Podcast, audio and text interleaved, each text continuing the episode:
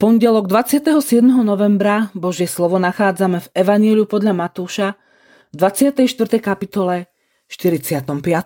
až 51. verši takto. Kto je teda verný a rozumný sluha, ktorého ustanovil pán nad svojim služobníctvom, aby mu dával na čas pokrm?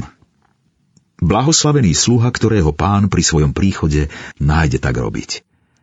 Amen, hovorím vám ustanoví ho nad celým svojim majetkom.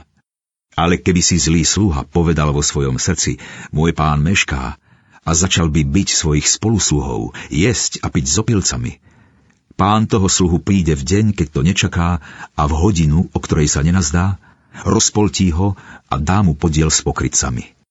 Tam bude plač a škrípanie zubami. Sluha v dnešnom biblickom texte nás pán Ježiš prirovnáva k sluhom, ktorí sa musia podriadiť a poslúchať príkazy svojho pána. V našom prípade je to pán Ježiš.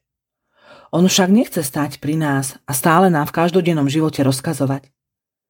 Skrze Bibliu nám dal príklad a návod na správny spôsob života. Odchádza do svojho kráľovstva v nebesiach a nám necháva slobodu na samostatné rozhodovanie.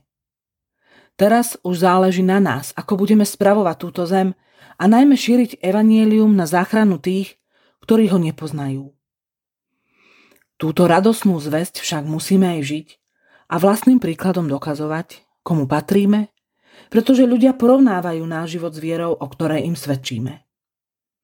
Keď sa naplní čas druhého príchodu pána Ježiša Krista, alebo si nás povolá do väčšnosti a umrieme v deň, o ktorom nevieme, bude on sám porovnávať súlad nášho života s jeho učením. To je ten nečakaný príchod pána. Preto si nemôžeme povedať, veď ešte mám čas, môžem si žiť podľa seba, ako sa mne páči. A v starobe začať život s pánom. On nás do služby povoláva už dnes a chce, aby sme vytrvali až do konca a s láskou mu slúžili podľa obdarovaní, ktoré nám dal. Prajem nám radosnú prácu sluhov, priateľov na jeho diele spásy. Nenazývam vás viac sluhami, pretože sluha nevie, čo robí jeho pán.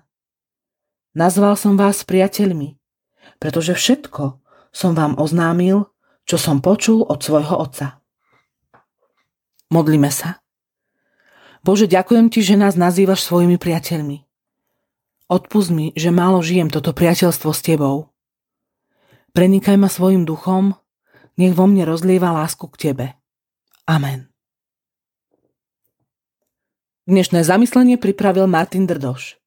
Modlíme sa aj za cirkevný zbor Ábelová.